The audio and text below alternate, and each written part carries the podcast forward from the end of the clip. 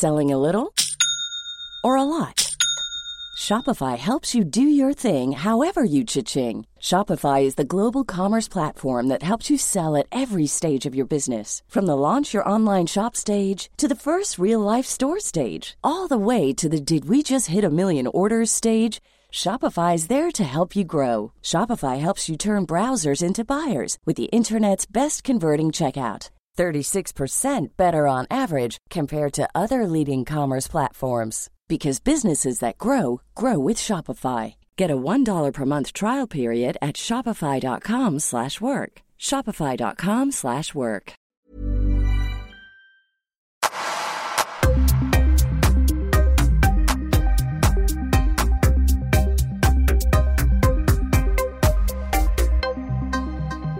Lina Länsberg, välkommen till Öppet sinne.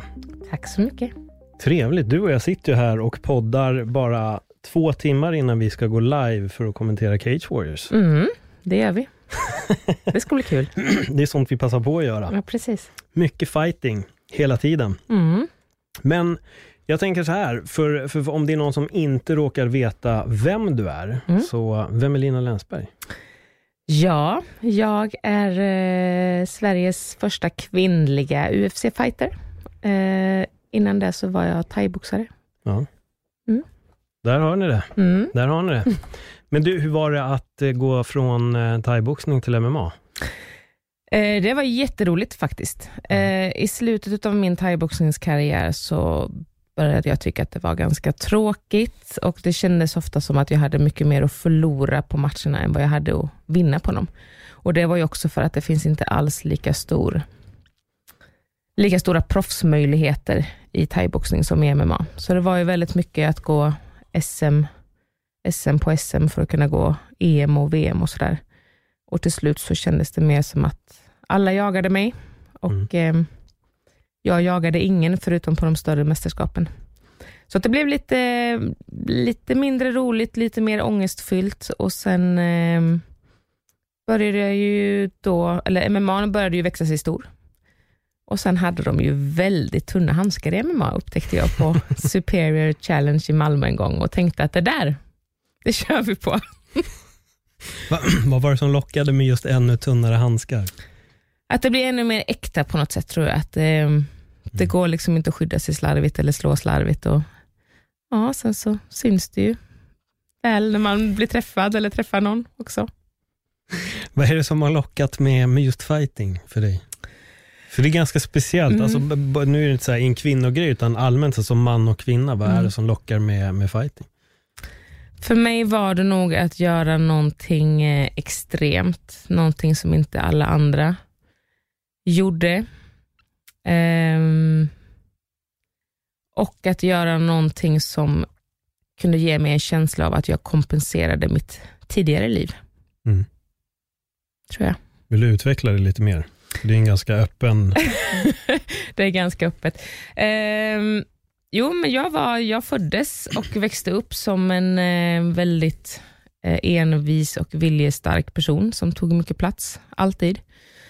Eh, sen hade jag oturen att eh, ha en släkt där det försigkom sexuella övergrepp eh, från en ingift äldre släkting. Ehm, det satte sina spår såklart. Sen så fortsatte det här med misshandelsrelationer i mina tidigare relationer. Eh, även en musiklärare som senare blev dömd för övergrepp. Så att det var ganska mycket mm, som inte var som det skulle vara. Och någonstans så tror jag att i sådana situationer så lär man sig att man inte har ett värde. Felaktigt då ju såklart. Och Det här gör någonstans att man går genom livet och känner att man behöver kompensera saker och ting. Att det kommer aldrig vara lugnt och tryggt och bra som det är, utan man måste alltid göra någonting mer för att överkomma och för att se till att skapa sin egen trygghet och sitt eget värde på något sätt. Mm. Fan, vi tog en tvärvändning här, Mm. märker jag, i, eh, i hela, hela diskussionen Mm. på ett sätt. Men eh, får jag fråga hur, eh, hur det här upphörde, det som var inom familjen?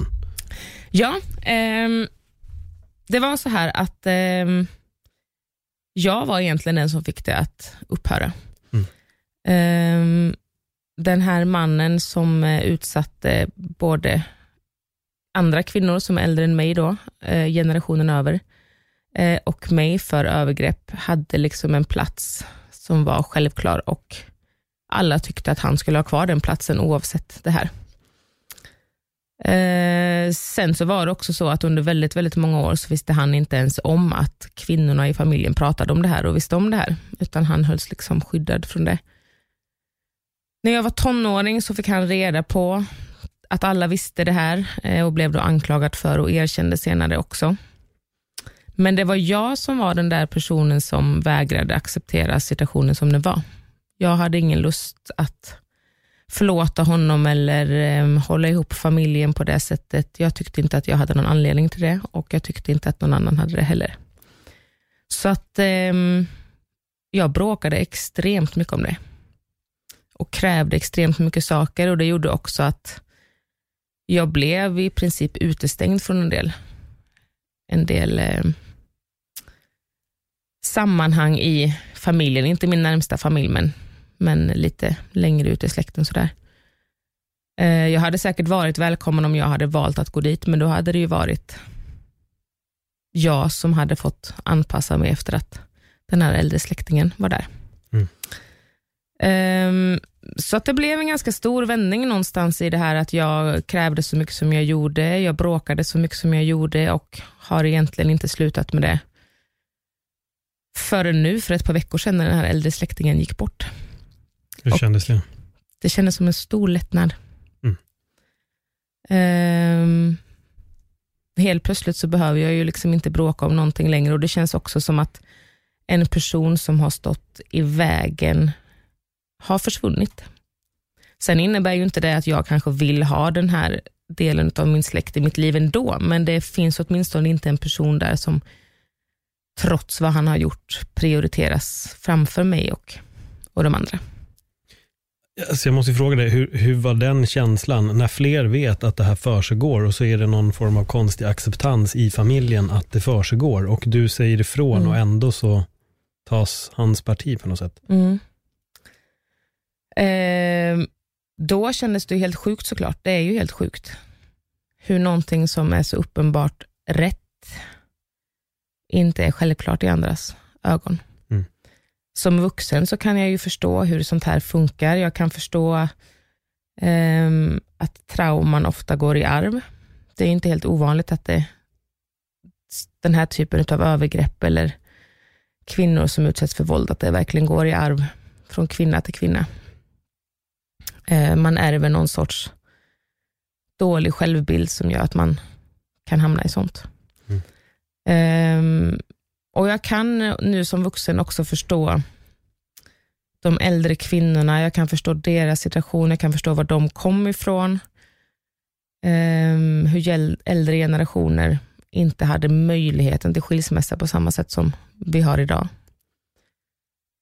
Jag kan också förstå viljan av att ha kvar sin mamma som gör att man inte tar avstånd på samma sätt. Så att jag kan förstå de här mekanismerna. Eh, det innebär ju däremot inte att, att sorgen över det eller sveket blir mindre. Men jag kan ha en liten annan relation till det nu än vad jag kunde när jag var yngre. Hur länge pågick det?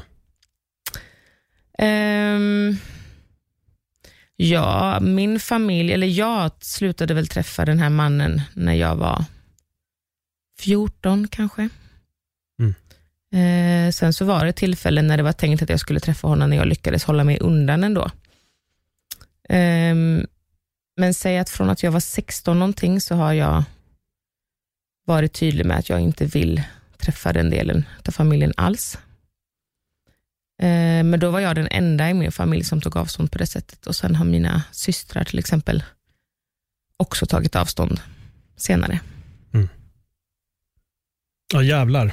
Jag blir lite ställd när man sitter och lyssnar på allting, mm. för det är väldigt mycket att ta in. Ja, men det är det. Sen eh. är det också så att jag har, eh, jag har gått i jättemycket terapi för det första, mm. när jag var yngre och jag har också fått en, en ganska, trots allt, neutral bild av det hela. Jag har väl lagt skulden där den hör hemma. Jag har förstått hur vanligt det är. Um, Så att det känns inte så jätteladdat för mig längre någonstans. Och jag har varit ganska öppen med det liksom, i intervjuer och sådär och förstår att det kan hjälpa andra också. Mm. Ja, du och jag har ju pratat om det vid mm. ett tillfälle, så vi rört vid ämnet. Vi har inte riktigt mm. eh, dykt in i det på det här sättet, men jag har ju förstått att det har varit något. Mm. Men vad hände i skolan? För du pratade om en musiklärare mm. som till slut åkte fast. Då, då blev jag bara lite så här, hur kommer det sig att han åkte fast, men inte den här andra? Ja, um, det här var en man som, hör han det här så vet han mycket väl vem han är, precis som väldigt många andra vet det. Uh, jag gick uh, i uh, Norrstrands musikklasser när jag gick på högstadiet i Karlstad. Um, samma år som jag började så öppnade de här musikklasserna också upp för barn som skulle börja fyran. Uh, så man kunde börja hoppa på det här både i sjuan och i fyran. Där hade vi en väldigt framstående manlig musiklärare som hade jobbat med musik högt uppsatt och med mycket, mycket inflytande på väldigt många sätt och väldigt, väldigt länge. Um, och den här mannen hade nog, som jag ser det i efterhand, väldigt mycket kvinnor runt sig också, trots att han var gift. Och han kunde inte riktigt nöja sig med kvinnor, utan det var även tonårstjejer. Eh, och det här var en man som var extremt manipulativ. Manipulativ på det sättet som man ser i filmer och läser om, som man väldigt sällan träffar på. Så att även här var det stora svårigheter för att det var väldigt uppenbart vad han höll på med, men väldigt få vuxna gjorde någonting. För att han var för inflytelserik, han, eh, han var för manipulativ helt enkelt. Eh, men sen var det en situation när han åkte iväg på en klassresa med en, en, en nia på den skolan. Samtidigt så eh, satt några yngre tjejer som då gick i ja, femman, sexan kanske. Eh, satt hemma hos några föräldrar som då var bekanta med varandra på någon middag och satt ju då och pratade öppet om de här grejerna och om hans relation till en tjej i deras klass. Um, och det fick en av föräldrarna att reagera, för de tyckte väl att de hade hört någonting som de inte hade hört förut. Mm. Och Då berättade då de här tjejerna om den här relationen som han hade med den här tjejen som då var ja, men 12 någonting skulle jag tro. Eh, och berättade då också om ett brev som hon hade fått av honom, som han gav henne innan han åkte iväg på den här klassresan. Och Det var ett brev som ehm, förklarade vad de hade för relation, hur mycket han tyckte om henne och hur mycket han ville utveckla den här relationen till något mer sexuellt och en djupare relation. Och ja, manipulativ som han var, så var ju han van att kunna göra precis vad han vill. Så han har ju dessutom skrivit under det här dataskrivna brevet med sin egen namnteckning. Um, mm, så det ledde till en polisanmälan under den här tiden som han var borta och jag tror att hade han inte varit bortrest så hade det nog aldrig blivit någon polisanmälan. För att just det där avsaknaden av hans inflytande under en eller ett par veckor, tror jag var det som var avgörande för att det här kunde genomföras. Vad fick han för dom? Strafföreläggande, så det räknas ah, okay. inte ens som en dom. Nej. Um, nej, det var, väl, det var mycket tjejer som, eh, som pratade med polisen. Det hade kunnat vara extremt många fler tjejer som pratade med polisen, men väldigt många lät bli. Mm. Um, jag gick ju, nej jag hade faktiskt slutat högstadiet. Jag gick gymnasiet då, men hade fortfarande honom som lärare en gång i veckan. För att jag gick en musiklinje även då.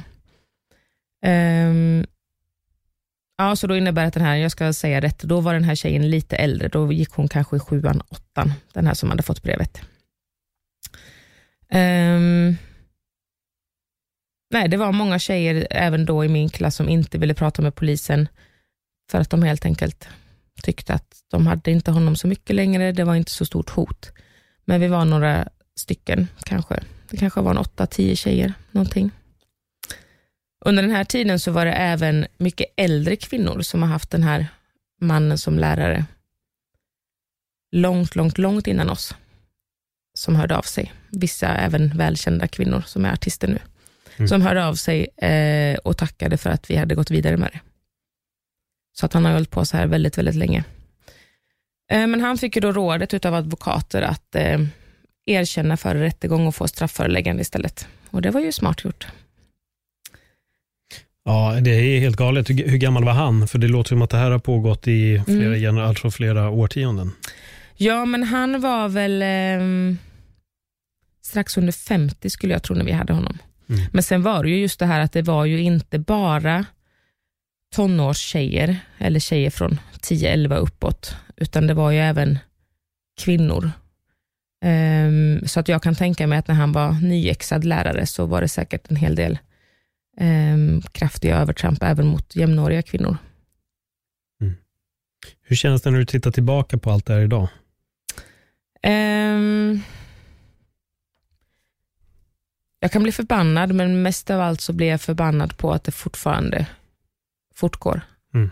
Att den här bilden utav att eh, sopa allting under mattan, att inte våga ta ställning, eh, att ifrågasätta offer istället för förövare, att den fortfarande finns där och är mer norm än undantag. Vad tror du är som gör att det, att det ser ut så? Jag tror att det är därför att det är eh, män som styr helt enkelt. Och eh, det finns många män som har intresse av att kunna hålla på på det här sättet. Och att håller, de håller varandra bakom ryggen helt enkelt, tror jag. Mm. Alltså, det här måste ha blivit en stor skandal när det här kom fram, eller? Eller blev det? Eh, jo, men det stod i tidningar och sådär. Eh, sen så hände det inte så mycket eh, på ganska många år.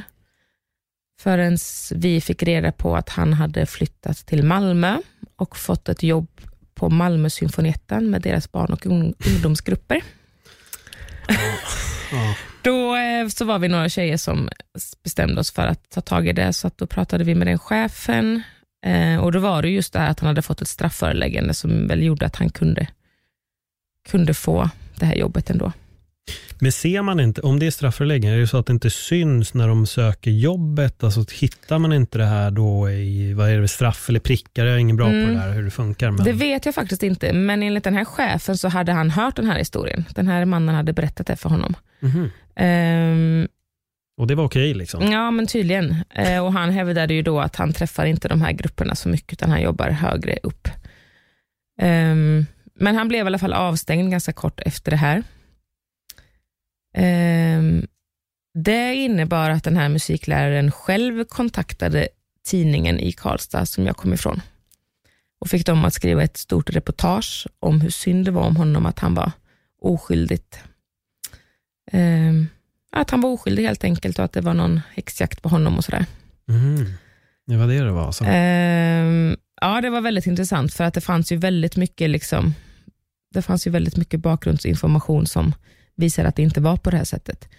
Men när den artikeln då kom ut så tog vi kontakt med den här tidningen och satt, ja, vad kan vi ha varit, sex, sju tjejer som satt och pratade med den här reporten och fick en jättestor ursäkt och fick också ja, men en viss förklaring. För oss var det inte så himla konstigt. Den här reporten sa bara, vad fan har jag gjort? Och känner man den här mannen så förstår man precis att det är väldigt lätt att bara råka göra en sån grej. Fan är manipulativ. Definitivt. Mm. De brukar ju vara det. Alltså, Ja. Det låter ju som en narcissist och de är Mm. extremt manipulativa. Mm. De vet ju precis vad de ska säga, vilka knappar de ska trycka på. Det är alltid Ja. de som är offret. Jag tänker lite, är det Örjan Ramberg han heter? Eh, va? Ja, det är skådespelaren där på Dramaten Mm, som mm. blev eh, på senare då, um, har väl blivit alltså, anklagad för att då ha, ha ja, fått Josefin Nilsson att begå självmord. Eh, det var ju också, skrev var ju också, Mm. det var så synd om honom. Oj, oj, oj vad synd det var om honom och alla Mm. riktade sig mot honom. Men, men den här egna självinsikten finns ju aldrig Mm. där. Men tydligen så är det narcissister, det är exakt så de ser det. De är ju alltid jagade. Ja, men precis. Och sen är det, alltså jag tror att det är väldigt svårt att förklara och få någon att förstå om de inte har träffat en sån här person. Den här mannen kunde göra rent ut sagt vad fan som helst framför vem som helst. Mm. Och det var liksom ingen reaktion överhuvudtaget. Han gjorde det som att det var det mest självklara i världen. Ehm, ja, hade en sån aura runt omkring sig så att alla applåderade och ingen ifrågasatte i princip. Det har ju bubblat upp en del grejer på senare tid också, både här i Sverige och utomlands. Mm. Men just när du pratar om det här så tänker jag på den här eh, Han var läkare åt gymnasterna i Mm. USA. Ja, precis. Har du följt det där? Ja, inte jättemycket, men eh, lite grann. Jag har, har sett en del klipp, eh, hört lite intervjuer med kvinnorna om den här känslan eh, vid rättegång och sådär. Mm, för det, Mm. finns, det finns två dokumentärer och Mm. de är, man kan se båda två för de är lite olika vinklade. Mm. Det är samma story men, men de lyfter två olika saker. Då. Nu vet jag inte om det är den som gick sak samma. I en av dem i alla fall, eller om det är båda. Så uh, många gånger när han gör de här undersökningarna på de här flickorna Mm. så är även föräldrarna i rummet. Mm. Men även där lyckas han att utsätta dem. Vilket är helt otroligt. Ja. Att de inte ser det. Och hans förklaringar är bara att det är så här vi gör. Jag måste Mm. gå in via bäckenbenet för att rätta till det här problemet. Mm. Och, alltså, jag, jag fattar inte. Jag, jag blir helt förvirrad Mm. som förälder. Nu har inte jag barn, men hade jag haft en dotter och en läkare förklarat att jag måste bara stoppa in ett eller två fingrar här i Mm. hennes. Nej. Mm. Alltså jag, om man håller på med gymnastik, jag får inte ihop den, Nej. den grejen. Men det var hela tiden Mm. som han gjorde det, vilket är helt galet. Ja, men och det är ju verkligen så. Och det var ju, nu stoppade han kanske inte in några fingrar framför föräldrar, men eh, det hände att han berättade framför föräldrar om hur han brukar krypa ner i sängen med elever, en specifik elev. Jag har sett honom nästan kyssa, åtminstone pussa ordentligt, en elev på scenen framför ett fullsatt Karlstad konferenscenter med, vad går in där, 500 personer i publiken. Mm. Så att det är fortfarande saker som är helt självklart att man reagerar på. Men ingen reagerade. Ja, jag blir bara matt. känner Mm. jag. När jag hör det här och det gör ju på något sätt också att då går det hela tiden att fortsätta. Det går att göra precis så som han gör för att om han lyckas nu då kyssa i princip en unge på Mm. en scen, då blir det ju en acceptans och till slut blir det bara, ja ja men det är ju han. Det är så han gör och då är det inget mer med det. Precis, och den här personlighetstypen som han är gör ju också att det triggade väl honom extra mycket. Mm. Känslan av makt att kunna göra precis vad han vill. Ja, det, det här var en speciell sida Mm. av, eh, av din Av din story. fightingen. Ja. Mm. Men ger, samtidigt också det här ger på något sätt ett visst svar också. Mm. För alla hittar, upptäcker fighting av olika anledningar. Och det, det här ger ändå på något sätt ett svar varför du hamnade där Mm. I det hela. Och då blir nästan min, det är ingen fråga, men en fråga i mitt eget huvud. Undrar var du hade hamnat om du inte hade hittat fighting. Ja, men har precis. du tänkt så någon gång? Eh, ja, men det har jag absolut och det känns som att hade jag inte varit en sån faktiskt extremt bråkig person som jag var när jag var yngre. Får jag bara fråga dig vad du menar med bråkig? Menar du fysiskt slåss eller att du var tjafsig? Eller kanske till och med båda? Ja, men båda delarna. Okej. Men jag var nog en, eh, en person som satte väldigt mycket gränser väldigt tidigt. Eh, en psykolog har också sagt det till mig eh, senare år, att jag har och nog alltid haft ett extremt gränssättande. Och Jag tror att det är det som någonstans har gjort att, att jag liksom väljer att på något sätt söka mig till något som kan vara lite mer utåtagerande än vad många andra tjejer faktiskt gör. Mm. Eh, och blir mer självdestruktiv och, och hamnar i all möjlig skit. Det finns ju ett talesätt som jag har hört någon gång. Eh, min sambo brukar säga det till exempel när vi pratar om sådana här saker, att ja, men det finns en anledning till att, att män blir fighters och kvinnor blir strippor. Mm. Eh, och det ligger nog definitivt någonting i det. Eh, det finns någonting med människors självdestruktivitet som ser ut på olika sätt. Och kvinnor blir ofta, agerar inåt, straffar sig själva och, och sådär. Jag har hört av eh, Gabor Mati, jag har lyft honom ganska många gånger i min podcast. Han eh, jobbar i Vancouver i Mm. Kanada. Med de eh, värst, det är det värst utsattaste området med, med drogmissbrukare. Mm. Han säger det att den absolut största majoriteten av alla som lider av den typen av missbruk, det har med sexuellt trauma att göra. Mm. I princip allihopa. Sen kan det hända att du är vuxen och du förlorar hela din familj. Det kan också leda ner dig Mm. i en destruktiv väg. Men att nästan majoriteten är uteslutande sexuellt trauma och att Mm. de tar drogerna bara för att få tyst. Att det är den anledningen. Ja, och sen tror jag också att det, det är någon form av skada i det här att saker och ting inte längre är logiskt. Um, Jag diskuterade det här med Akira, min sambo, senast igår. När, man diskuter, när vi diskuterade saker som jag kan tycka är svåra fortfarande i en relation till exempel. Uh, han kan ofta säga att ja, men det där var då, det är inte nu. Och Då menar inte han att jag bara ska glömma allting, utan han menar att det kan finnas viss att det kan vara lite lättare att bara kunna känna att så här, det där har faktiskt passerat. Men då är det också så att vissa beteenden och tankesätt som man har är bara logiska för mig. Jag har aldrig fått lära mig att om någon säger att de älskar mig, så visar de också att de älskar mig. För det har varit våld inblandat alldeles för många gånger. Så det kommer alltid vara logiskt och hur mycket någon än säger någonting annat och hur mycket jag än förstår att det finns någonting annat, så är det det som jag har lärt mig under så väldigt Selling a little or a lot? Shopify helps you do your thing however you cha-ching. Shopify is the global commerce platform that helps you sell at every stage of your business. From the launch your online shop stage to the first real life store stage, all the way to the did we just hit a million orders stage. Shopify is there to help you grow. Shopify helps you turn browsers into buyers with the internet's best converting checkout. 36% better on average compared to other leading commerce platforms because businesses that grow grow with Shopify. Get a $1 per month trial period at shopify.com/work.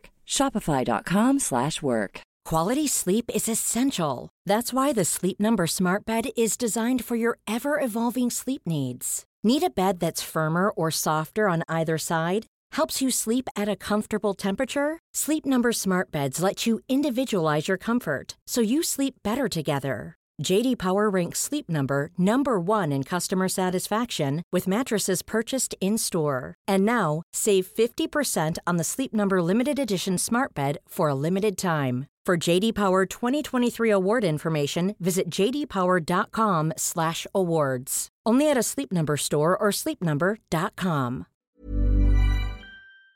väldigt många år av mitt liv. Mm. Det är bara det som finns där. Det, jag vet ju att det är så. Hur ska jag... Det vore ju som att helt plötsligt lära sig att ett plus ett inte är två. Ehm, och någonstans så tror jag att det här att leva liksom i någon sån orättvisa som man ändå gör då. ehm, att världen inte kommer vara rättvis, att världen inte kommer göra det är en tjänst.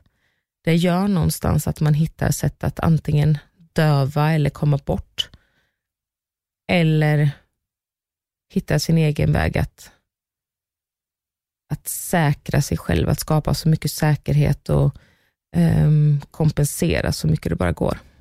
Och Det är nog det som jag någonstans har gjort och även om jag nu kan känna att fightingen är väldigt mycket mer ett jobb um, och väldigt mycket mer neutral för mig än vad det var till en början, så tror jag ju fortfarande att,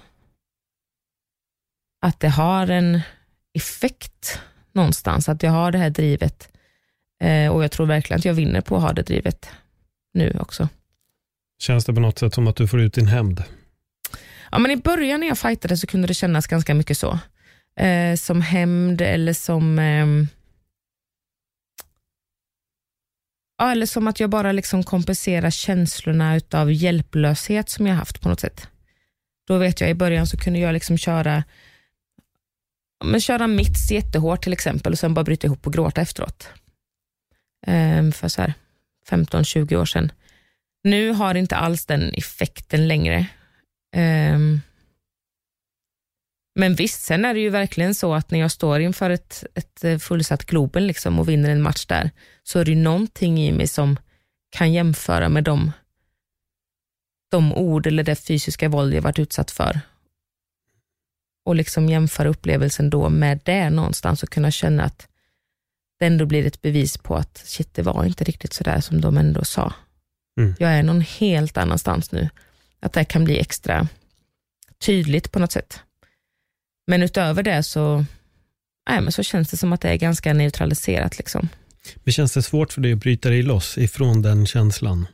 Jag tänker lite det här med att det, det, den sanningen du har fått av dem, Mm. att du har svårt att bryta dig loss från den fortfarande idag. Att den fortfarande är där och rycker i dig. Som du säger i din relation, han ändå säger det, liksom, Mm. det var då, det här är nu. Och det är, det är såklart, du är i en annan relation med Mm. en person som uppenbarligen då älskar dig. Och Mm. eh, Du är nygravida också, har vi Mm. inte sagt i det här avsnittet, men det, det finns ju mycket där som är väldigt annorlunda mot det som var förr. Mm. Men det kan ju vara en sån banal sak som att man får höra att man är dum hela livet. Mm. Och det kan vara jättesvårt att tvätta bort, även fast man inte Precis. vet. Så, så fort man hör det så är det så här, ja jag visste det, det är det här jag har hört hela tiden. Mm. Och så fortsätter det bara. Mm. Känner att du har svårt att släppa. Det som jag framförallt har svårt att släppa är hur jag skyddar mig själv. Ehm, min reaktion eh, som kommer ganska lätt, som säger att jag vill avsluta relationen, att jag vill eh, flytta ut i skogen själv med några katter, att jag vill eh, att jag måste sätta ner foten och bråka och skrika. Det är snarare det, är det som är det absolut svåraste att tvätta bort. Ehm, och Det är också det som har varit min överlevnad. Utan det så hade jag ju inte varit där jag var idag på något sätt överhuvudtaget. Mm. Så att det är väldigt svårt att tvätta bort. Ehm, och Då kräver det att man har en relation som den jag har nu, där, där någon faktiskt kan förstå det och där man också kan ha en så pass öppen relation och kommunikation så att man kan berätta att okej, nu triggar du detta. Och så får det vara där och så löser man det eh, med vetskapen om att det är någonting som inte riktigt är sant, men som fortfarande känns som att det är det. Och det gör det ju väldigt mycket lättare. Jag tänkte när du sa där innan att du har varit i en del destruktiva relationer, för Mm. det är väldigt vanligt att man hamnar Mm. i det om man har haft den här typen av uppväxt. Att Mm. man fortsätter bara, det blir en självuppfyllande profetian. Ja, man går vidare och får det man alltid har fått. Eh, vad, vad var det som fick dig att bryta dig loss ifrån det? Eller är det bara att du träffade rätt slumpmässigt och så byggde ni därifrån? Eller? Ja, svårt att säga egentligen. Um, alltså de här riktigt grova relationerna, då var jag ganska ung. Den sista, där det var riktigt mycket fysiskt våld, så var jag 15-16 och han var fem år äldre. Um, och Det är svårt att säga, för just då kan jag nog inte säga att det handlade så mycket om att jag verkligen ville skydda mig själv, för jag hade nog ganska mycket gett upp. Jag var beredd på att han skulle slå ihjäl mig. Liksom. Och det enda som gjorde att han kunde kontrollera mig mer var ju alla hoten om att mina syskon skulle, att han skulle hitta dem istället, eller mina vänner eller min familj. Och så var det ganska mycket våld mot liksom, ja, men vänner, och, eller våld, men alltså hot mot vänner och min familj och sådär också. Det var det som gjorde att det var svårare att ta sig ur, för att där är man ju mer maktlös på något sätt. Um, men sen tror jag helt enkelt att det var bara så att det blev, det blev alldeles för farligt. Han var verkligen inte frisk någonstans. Um, så att det var bara ren flykt. Liksom. Då blev det också polisanmälan och sådär, men det lades ner tyvärr. Trots att jag stod där med blåmärken och vittnen, så lades det ner. Ehm, och det gjorde ju att det bara blev ännu mer flykt. Liksom. Så jag levde ju ett tag med liksom, där jag inte kunde ta bussar hem, där jag var tvungen att bli hämtad, jag fick bo på andra ställen och, och alltid ha någon med mig i skolan och sådär. Var det det som ledde dig till att börja med kampsport också, eller hade du redan börjat? Uh, nej, då hade jag inte börjat. Alltså, det ledde mig faktiskt till att, det här var samtidigt som jag började gymnasiet. ju. Um, och Då började jag estetisk musik. Och Det gjorde någonstans att jag såg en chans att, i den här flykten liksom, så såg jag en chans att göra allt jag kunde för att komma så långt bort ifrån honom som möjligt och bli så oattraktiv för honom som möjligt. Så jag valde i princip att byta umgängeskrets helt, att byta klädstil stil helt, att byta allt. Um, så jag gick till skolan i, ehm, ja, men i flera månader klädd som så här punkare ena dagen och hippie andra dagen. För att det var någonting som han, jag visste skulle chocka honom och få honom att någonstans backa ett steg och liksom inte kunna fortsätta i exakt samma mönster som han hade gjort. Funkar det?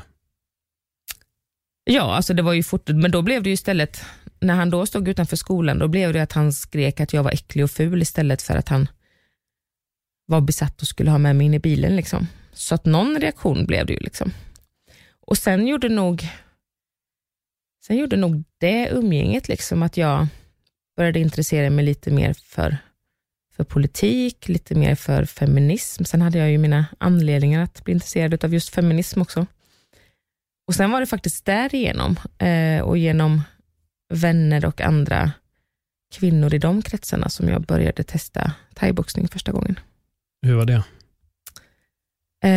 Um, det var väldigt, väldigt så frigörande första gångerna och väldigt snabbt så gjorde jag en plan liksom på hur jag skulle bli asgrym på att slåss och kunna försvara mig hela tiden. Och, ja, men det blev liksom en sån där grej. Eh, sen mådde jag också väldigt, väldigt dåligt under den perioden, vilket gjorde att det blev lite till och från. Och sådär. Eh, men sen hade jag en period när jag ändå tränade lite mer. Och då fick jag en idé om att jag skulle göra det ännu mer fullt ut. Så då letade jag reda på den klubb i Göteborg, då där jag bodde, som hade rykte om att vara hårdast och svårast att vara på. eh, och Då fanns det då en klubb som hette Göteborgs Muay Thai, eh, som fortfarande finns, som kallas Lejonkulan, som hade det ryktet. Dit vågade folk inte gå och träna, lite så var det. Så då tänkte jag att det gör jag. Eh, och Då fick jag ett väldigt, väldigt bra bemötande första gången jag kom dit. Eh, utav en kille som heter Putte, som är aktiv tränare idag på samma klubb. Mm. Um, och Sen blev jag ju fast där. Och Sen fick jag också tränare då som trodde mycket på mig och som eh, hade en förmåga att satsa lika galet högt som jag mm. gjorde, eller tyckte om att göra. Och då blev det 150 procent. Och du har ju kommit långt. Mm. Det har ju hänt rätt mycket sedan dess. Mm. Det har du gjort. Du har eh, varit måltavlan under många år inom K-thai och mm. thaiboxning och sen har du sadlat om till MMA. Mm. Du har tagit dig till UFC. Hur var känslan lite att sadla om och gå första matcherna i MMA? Hur, hur kändes det? För det är ju stor skillnad. Mm. Och jag hade ju bara tränat MMA i ja, två veckor när jag gick min Oj. första match. Um, och nu var, det var, jag gick en proffsmatch det första jag gjorde också. Ehm, och Det var lite svårt att få, att få licensen till att gå proffs. Vissa såg ju igenom det här och visste inte riktigt om jag, om jag kunde nog. Men eh, sen var det andra eh, högt uppsatta i MMA-förbundet som också hade, hade, var högt uppsatta inom thaiboxningsförbundet som såg till att den här matchen blev av. Då. Eh, det var jätteroligt väldigt ovant att slå med de här tunna handskarna. Det var inte alls samma sak.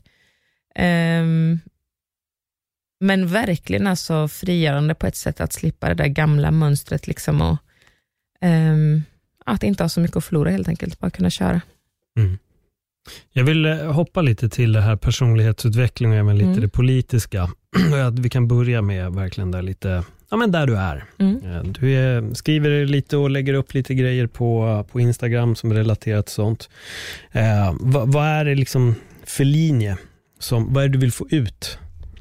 Vad är det du vill propagera för? Ja, framförallt så vill jag få ut att de barnen som föds idag, det, alltså det får bara inte hända att fler av de flickorna växer upp som jag gjorde. Och det får inte hända att de pojkarna inte får känna känslor, inte får vara små, inte får vara ledsna. Det är så jävla orättvist. Mm. Um, vi vuxna har våra normer som vi vill leva efter och vår bild av vad som är kvinnligt och manligt och rätt och fel.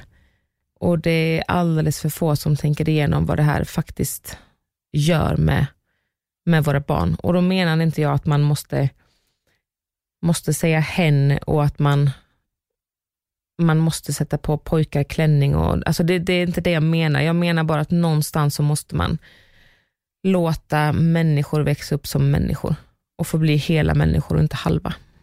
Vad tror du som gör här i den här delen av världen att vi gärna vill stänga gråt? Jag har lyft det här rätt många gånger i min mm. podd. Jag har sagt det, alltså skulle vi säga till folk att sluta skratta, mm. Så skulle reaktionen bli densamma. Du kan inte stänga in en känsla på det sättet, men vi kräver i princip att folk inte ska gråta. Mm. Nej men gråt inte, och varför gråter du för det? Men om folk går och skrattar, det är helt okej. Mm.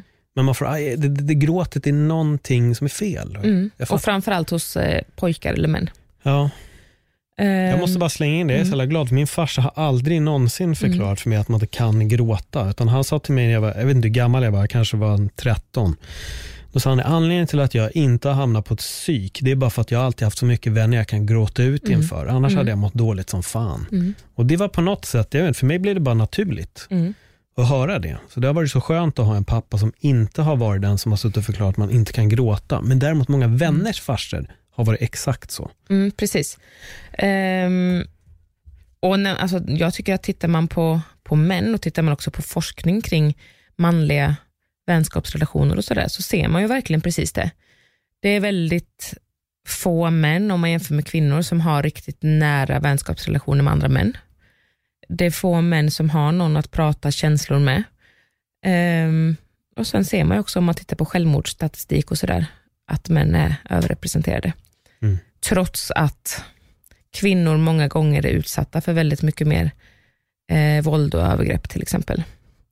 Så det är ju definitivt någonting som, som bidrar till att det ser ut på det sättet och jag tror att det ligger mycket i just det där. Att hålla allting inom sig, att inte kunna analysera, att inte få ur sig någonting och ja, inte få gråta helt enkelt. Jag älskar koreansk film, har du sett det någon gång? Ja, inte så mycket, men eh, Slänger lite en kurvboll här till dig nu, gör jag. Nej. Men där har de känslorna. Män Mm. får gråta. Och det är väldigt vanligt i filmerna att män gråter och gråter väldigt mycket. Mm. Eh, och det fascinerar mig, tycker jag. Jag tycker det är häftigt. Mhm. Att de kan släppa ut det. Jag, jag tror inte jag har sett en koreansk film där åtminstone inte en gång har varit en man som har gråtit. Nej. Utan det är i alla filmer så släpper de ut det och väldigt mycket. Mm. Och Jag tycker det är fantastiskt att se Mm. att där är det bara det naturliga. Det är två känslor som är bara två olika sidor av ett och exakt samma mynt. De skrattar men de kan gråta och det är inget fel. Nej. Men här har vi på något sätt hittat en lösning på det, men det är fel. Och sen undrar man då, precis som du säger, varför folk mår dåligt. Och att det är så jävla svårt för vissa människor att prata om känslor. Och jag kan, du har ju hört min podd, jag har ju släppt ut mina känslor Mm. till 100% i den här podden och jag har bara fått positiv respons på Mm. det. Men jag blir förvånad när man eller när jag ibland kan prata med folk som inte vågar släppa ut sina känslor. Mm. Men jag tror att det har med uppfostran att göra. Ja, men det har det ju absolut. Och den uppfostran i sig har ju att göra med det behovet som samhället har av att särskilja kvinnor och män, Mm. tror jag. Eh, att det är så extremt viktigt att upprätthålla vad som är manligt, vad som är kvinnligt. Och det är ju någonstans både för att vi är vana vid de rollerna och för att det, för att det finns personer och eh, företag och marknad och allt möjligt som faktiskt tjänar på att det ser ut på det här sättet. Mm. Och där är tror jag både att, att det orättvisorna mellan män och kvinnor finns, Ehm, det är där de bottnar, att män inte får känna känslor, att kvinnor inte får vara arga eller ta mycket plats. Eh, jag tror att vår homofobi kommer därifrån. Att allting som gör att könen på något sätt mixas, eller de genus, de könsroller som är kopplade till könen, att det mixas ihop på något sätt. Det är det som är så skrämmande och som gör att man måste hålla isär det. Tror du att det kommer förändras? Ehm, ja, jag tror att det, att det kommer förändras och det förändras ju hela tiden, men tyvärr så är det ju lite så att, att det liksom bits av i andra änden någonstans så fort det sker en utveckling. Mm. Vilket är tråkigt. Hur skulle en perfekt värld se ut i dina ögon? Med det här syftar jag på då. Mm. Bara att, att människor, får vara, människor får vara som de är. Eh, och såklart att det inte skulle finnas några strukturella ehm, övergrepp. Alltså, människor kommer ju alltid vara, det kommer alltid finnas människor som inte är friska och som utsätter andra för övergrepp. Men just det här att man kan se att det är kvinnor som blir utsatta, eller barn som blir utsatta, eller homosexuella som blir utsatta. Eh, just det där strukturella i det. Mm. Det önskar jag verkligen se en värld som, där det inte existerar. Fan, vi får hoppas. Det är, för som sagt, det är så Mm. mycket grejer som har bubblat upp senaste tiden och jag tycker det är skitbra att det kommer fram. Men jag tänker även bara när vi pratar om det här, men vi har hela katolska kyrkan där det sprängdes Mm. en, en jävla bomb för x antal år sedan. Och det poppar upp nya grejer hela, hela tiden och det är bara så jävla tragiskt på ett sätt och jag kan bli så frustrerad när jag får höra din historia om den jävla musikläraren. Mm. Som alla bara, nej men han är så jävla snäll. Mm. Han är så trevlig mot mig, men tyvärr ser man det i mycket annat också. Det är en skitmänniska som sitter på en plats och det är verkligen en skitmänniska. Man alla bara, ah, men han är så jävla trevlig och så blir eller hon är så jävla trevlig och så blir de hyllade ändå. Mm. Även fast alla vet att egentligen är det bara en jävla skit som är där bak. Men ja, vi får väl hoppas att det är den perfekta världen att i alla fall blir, blir bättre. Jag tror aldrig, jag, tyvärr, jag tror inte att det kommer bli perfekt. Nej, jag har också lite svårt att, att tro det. Någonstans har vi också byggt ett samhällssystem ehm, som liksom bäddar för sådana här saker. Ett ekonomiskt system som, som också bäddar för liksom orättvisor, eh, klasskillnader, ja, men allt vad det nu må vara. Liksom. Så att, nej, jag har också svårt att tro att det blir perfekt, men jag hoppas verkligen på att det ska kunna bli bra mycket bättre. Jag tänker att vi hoppar fram här nu till din graviditet bara för att Mm. ganska tvära kast byta lite nu när ämne. jag sitter här och börjar svettas och känner att mitt graviditetsillamående börjar komma ikapp mig igen. Det var det jag såg. Jag bara, nu måste vi prata om graviditeten innan du kräks. Ja. Får vi göra. Mm. Nej, men hur, hur är den känslan? Alltså, fan, du är ju 38 år, du Mm. är mm, gravid, väntar barn. Mm. Spännande. Alltså, jag blir bara så här, fan, fan vad kul. Vilket, Mm. vilket nytt äventyr som du kommer gå in i. ja, verkligen. Ja. Nya utmaningar och det, Minst sagt. mm, jag gillar utmaningar så det blir nog bra. Ja, men har ni planerat det här länge eller hur, hur har ni tänkt runt det här? Um, jag planerat, vi har pratat om det länge Ehm, och möjligheten har ju funnits där länge, men som elitidrottare så är det ju det är svårt att ta en paus, det är svårt att inte, att inte satsa 100% hela tiden. Ehm, man blir ju liksom besatt utav det på något sätt, man lever genom sporten väldigt mycket. Mm. Så att det har varit svårt. Och då blev det ju egentligen våran, vårat kära coronavirus här, som gjorde att jag tänkte att nu blir det en paus, allt är inställt, nu kör vi. Och så körde vi. Jag tänker på Mackenzie Dern, hon, blev ju, hon födde ju Mm. barn ganska nyligen också. Ju. Mm. Det är knappt ett år va? Nej, det är det typ nog inte. Hon gick år, ju sin Gick första match. efter det, tre månader efter bara. Tre månader Mm. efter. Det är ju på ett sätt också lite galet. Ja, det är det. kanske, hon är ju ung i och för sig, men eh, i Sverige gör man ju en kontroll efter tre månader för att se att allting är läkt ordentligt. Ehm, så att ja, hon kanske hade en extrem tur, men ja, eller så är det inte samma liksom, kontroller och samma syn på det i Brasilien som här. Nej, och jag tänkte på det också för att jag vet i många delar, jag tror att vi är lite unika. Mm. Hur vi har det med ledighet och hela den grejen efter graviditet. Alltså Mm. vissa i USA, du går väl och jobbar i princip bara veckan efter så är väl många mammor på jobbet. Ja men absolut, och det finns ju väldigt många föräldrar överhuvudtaget som inte ens har råd att, att vara hemma. Nej. Och bara det här hur män kan vara hemma här är ju väldigt, väldigt lyxigt. Ja.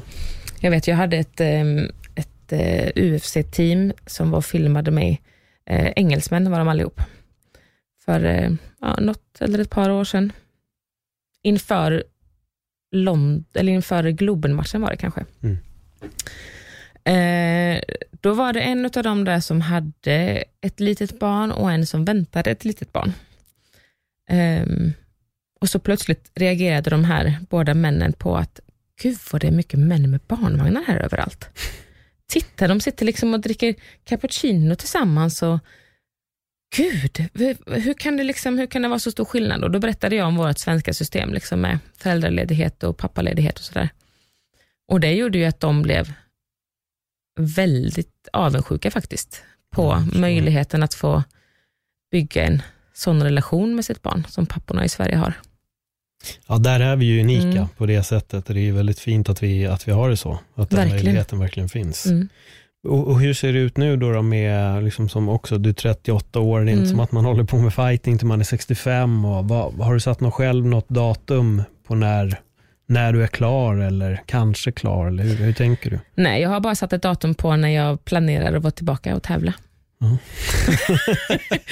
Ehm, sen förstår jag också att väldigt mycket kan hända på vägen, men det kan det ju alltid göra. Man kan ju både bli påkörd och paja knät på träningen. Liksom. Mm. Men eh, målet är i alla fall ett halvår efter förlossningen. Hur tränar du nu, när du är gravid? Eh, jag tränar ganska mycket. Jag har ju såklart fått anpassa redan från början. Eh, och Det har inte varit speciellt det har inte varit speciellt svårt att hålla sig, liksom, för att man är ju öm i magen och känner det väldigt tydligt hela tiden. Men jag har kunnat träna kampsport anpassat, eh, utan liksom våld eller tryck mot magen. Och Redan från första dagen när vi visste om att jag var gravid så berättade vi det för ett antal av mina träningskamrater på klubben. Så att jag har kunnat liksom träna anpassat hela tiden. Vad var deras reaktion? Eh, De blev väldigt, väldigt glada och ser fram emot det väldigt mycket. Mm. Så de har redan gjort ett barnpassningsschema sen när jag ska komma tillbaka in i match. Hur, hur, hur är tanken där? Jag tänker att åka bort och sånt. Nu är man ju inte borta jättelänge. Oftast landar man väl på onsdagen och så får man flyga Mm. hem på söndagen i princip. Så det är inte så att man är borta tre, fyra Nej. veckor. Men, men hur är den? Det är ändå någonting, har du Mm. börjat tänka på det överhuvudtaget? Ja, eh, jag har gjort en deal med min mamma. Hon ser väldigt mycket fram emot att åka världen runt och vara barnvakt. Okej, Mm. ja, ni tar med er barnet? Ja, absolut. Barnet och mamma. Ja, grymt. Mm. Ja, det var ju en perfekt lösning. Ja, verkligen. Då får ju alla följa med. Precis. Men är det du som får sova och Akira som får gå upp på natten då? Eller blir det mamma som får gå upp på Ja, natten? men då blir det nog mamma som får gå upp de här känsligaste dagarna där, tänker jag. Mm. Och visst, när ungen sen är, liksom, är några år gammal, då kan Mm. man ju välja att göra på ett annat sätt. Liksom. Men i början så vill man ju inte åka från ett barn, så då Nej. får det bli på det sättet. Fan vad kul! Mm. Känner bara att vi, vi, gick, eh, vi gick eh, djupt här i Ja. eh, jobbiga upplevelser, men vi avrundar det med en väldigt så fin. Mm. Att nu kommer en eh, liten ny Länsberg ut. En, ka- kanske en minilina eller en mini-Akira. Ja, vi får se. Det återstår att se vad det är. Spännande. Mm. Ja, men, jätteroligt och verkligen tack för att du öppnade upp dig Ja, i själv. det här avsnittet. Så om man inte redan följer dig på sociala medier, var hittar Mm. man dig då? På Instagram hittar man mig under Lina Lansberg. Mm. Eh, och på Facebook, Lina Elbow Queen Lansberg. Där har ni det. Yes. Det är bara att eh, in och eh, följa och gilla på Facebook så hittar ni allting där. Mm. Lina, återigen, tack för ett jättebra samtal. Tack själv. Tack så mycket. Hej då gott folk! Hej då!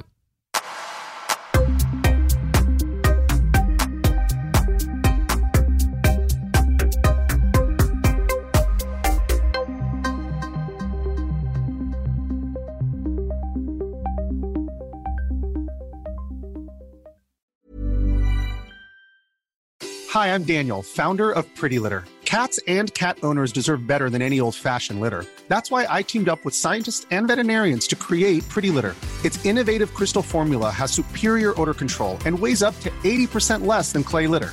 Pretty Litter even monitors health by changing colors to help detect early signs of potential illness. It's the world's smartest kitty litter. Go to prettylitter.com and use code ACAST for 20% off your first order and a free cat toy. Terms and conditions apply. See site for details.